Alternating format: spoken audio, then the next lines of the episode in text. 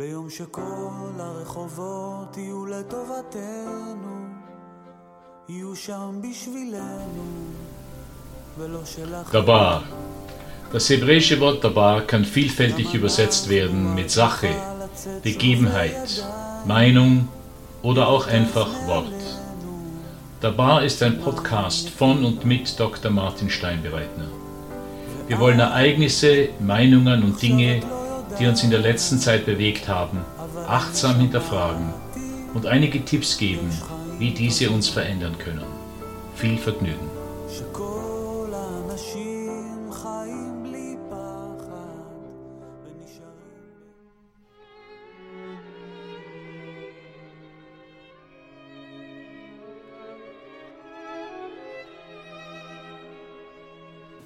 Verachtet mir die Meister nicht zu meiner Matura in Philosophie wurde uns folgendes Thema gestellt. Empfindet jeder Künstler die Welt als schön? Diese Frage bereitete mir und vielen meiner Kameraden ziemliche Schwierigkeiten. Nicht zuletzt deshalb, weil unser sehr schlechter Philosophieprofessor in den zwei Jahren unseres Unterrichts kein einziges Mal Ästhetik behandelt hatte. Als wir aus der vierstündigen Prüfung herauskamen, trafen wir unseren heißgeliebten Französischlehrer an, der diese Frage wie folgt beantwortete. Der Künstler muss die Welt nicht unbedingt als schön empfinden, aber er muss sie sich als solche wünschen.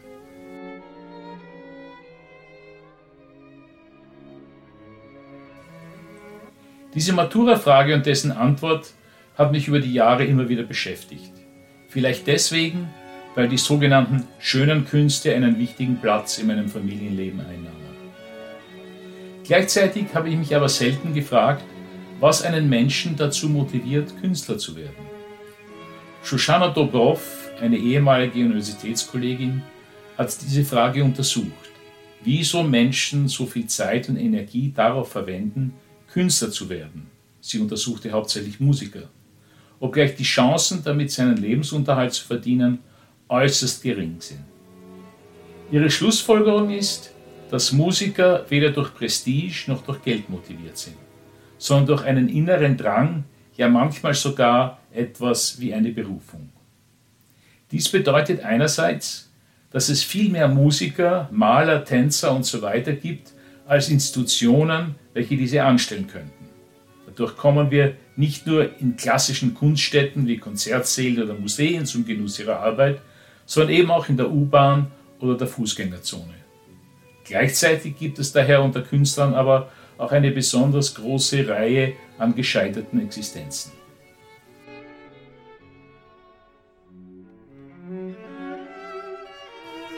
Manche unserer Zuhörer werden sich nun denken, dass ein solch elitäres Thema für sie irrelevant sei.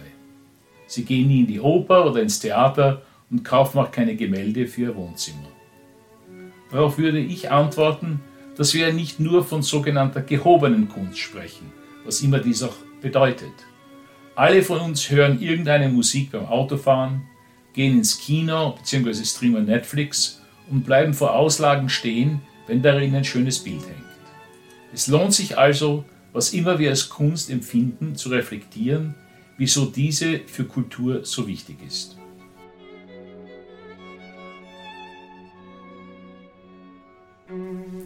Vor einer Woche war ich in einem Klavierkonzert von Andras Schiff.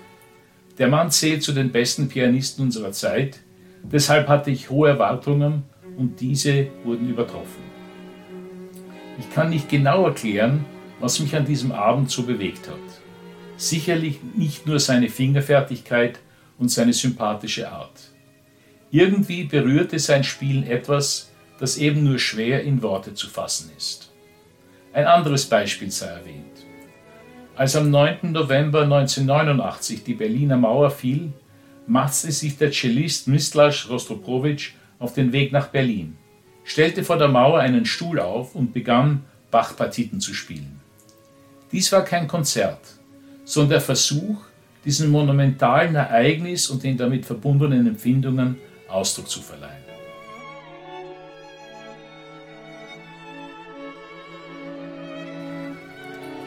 Ich lade unsere Zuhörerinnen ein, sich an einen Augenblick zu erinnern, in welchen sie von Kunst berührt wurden. Es kann sich um ein Rockkonzert handeln, um ein gutes Buch oder einen Film, der uns länger in Erinnerung blieb oder den wir sogar ein zweites Mal anschauten. Welche waren die Gefühle, die sie in diesem Augenblick empfanden? Ekstase, Trauer, Freude, Staunen, Verwirrung, Zorn? Wir merken vermutlich sehr bald, dass das Klischee, dass Kunst immer nur Verzückung auslöst, vollkommen falsch ist. Auch dass jedes Kunstwerk schön sei, geht an der Realität vorbei.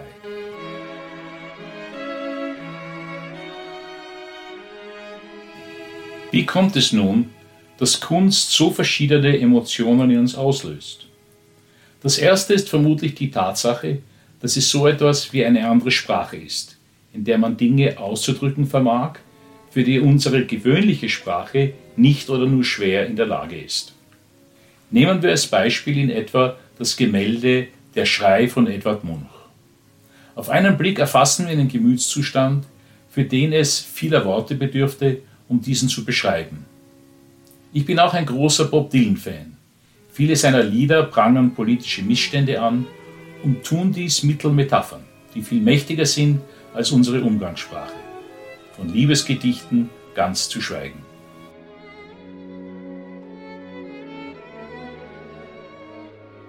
Ich vermute, dass die meisten unserer Zuhörer die Erfahrung gemacht haben, ermüdet nach Hause zurückzukehren, die Schuhe auszuziehen, sich ein Glas Wein einzuschenken, ehe man sich auf der Couch niederlässt und die Stereoanlage einschaltet, um Musik zu hören. Ich wage zu behaupten, dass es ihnen in diesem Augenblick nicht darum ging, Schönheit wahrzunehmen. Es handelte sich vielmehr um den fast unterbewussten Wunsch, die eigene Welt wieder ins Lot zu bringen. Dazu ein Zitat von Pablo Picasso. Zitat Anfang, Kunst wäscht den Staub des Alltags von unserer Seele. Zitat Ende und sie vermag dies auf ganz einzigartige Weise.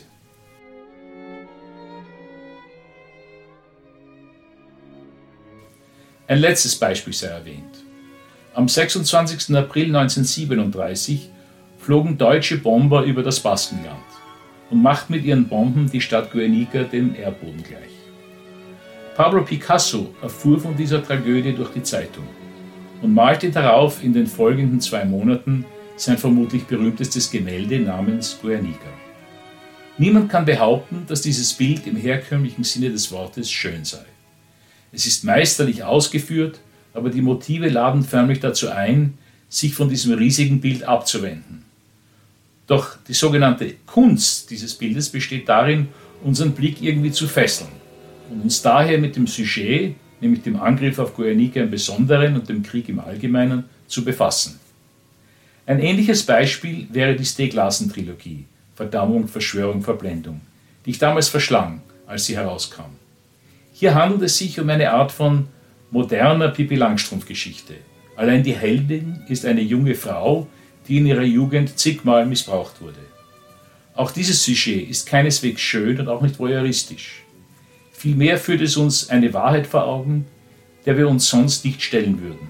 Wie Nietzsche sagt, wir haben die Kunst, damit wir nicht an der Wahrheit zugrunde gehen.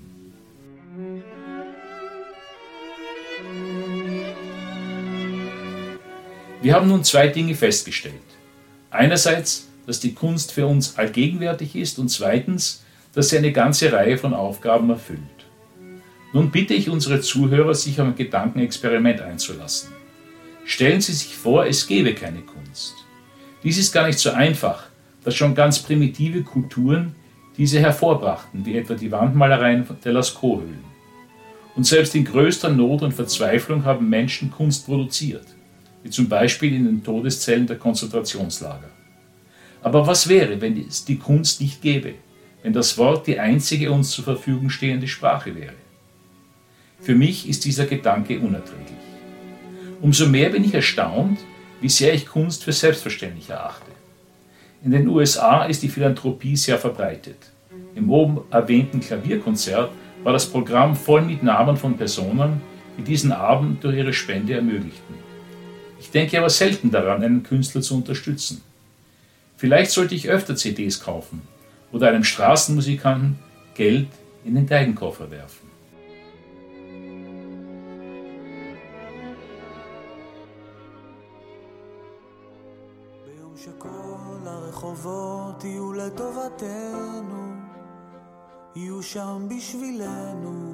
Dabar. Das sind Martin Steinbereitner, Fritz Löwe, Piruschka Katscher und Jakob Beer. Wenn Ihnen diese Episode gefallen hat, dann abonnieren Sie Dabar auf iTunes, Spotify oder woher Sie sonst immer Ihre Podcasts beziehen und empfehlen Sie uns weiter. Für Fragen, Anregungen und Feedback sind wir dankbar. Finden Sie uns einfach auf Facebook unter Einstein Podcasts. Bis zum nächsten Mal.